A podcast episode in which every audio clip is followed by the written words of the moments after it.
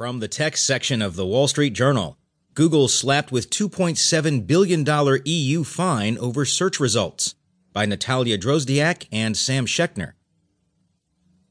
The European Union's antitrust regulator on Tuesday fined Alphabet Inc.'s Google a record 2.42 billion euros, $2.71 billion, for favoring its own comparison shopping service in search results and ordered the search giant to apply the same methods to rivals as its own when displaying their